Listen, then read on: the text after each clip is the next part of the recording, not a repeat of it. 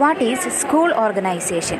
School organization refers to how schools arrange the source of time, space, and personnel for maximum effect on student learning. Importance of school organization. Any organization plays a vital role in the life of human being. It plays different functions like brings efficiency, guide pupil to receive right direction from the right teachers, enable the pupil to get profit for their learning, bring coordination of the student teacher, parent and society. Types of organization in a school. An educational organization, the school provides the student to gain knowledge, ability and attitude in accordance with the aims and principles of educational system.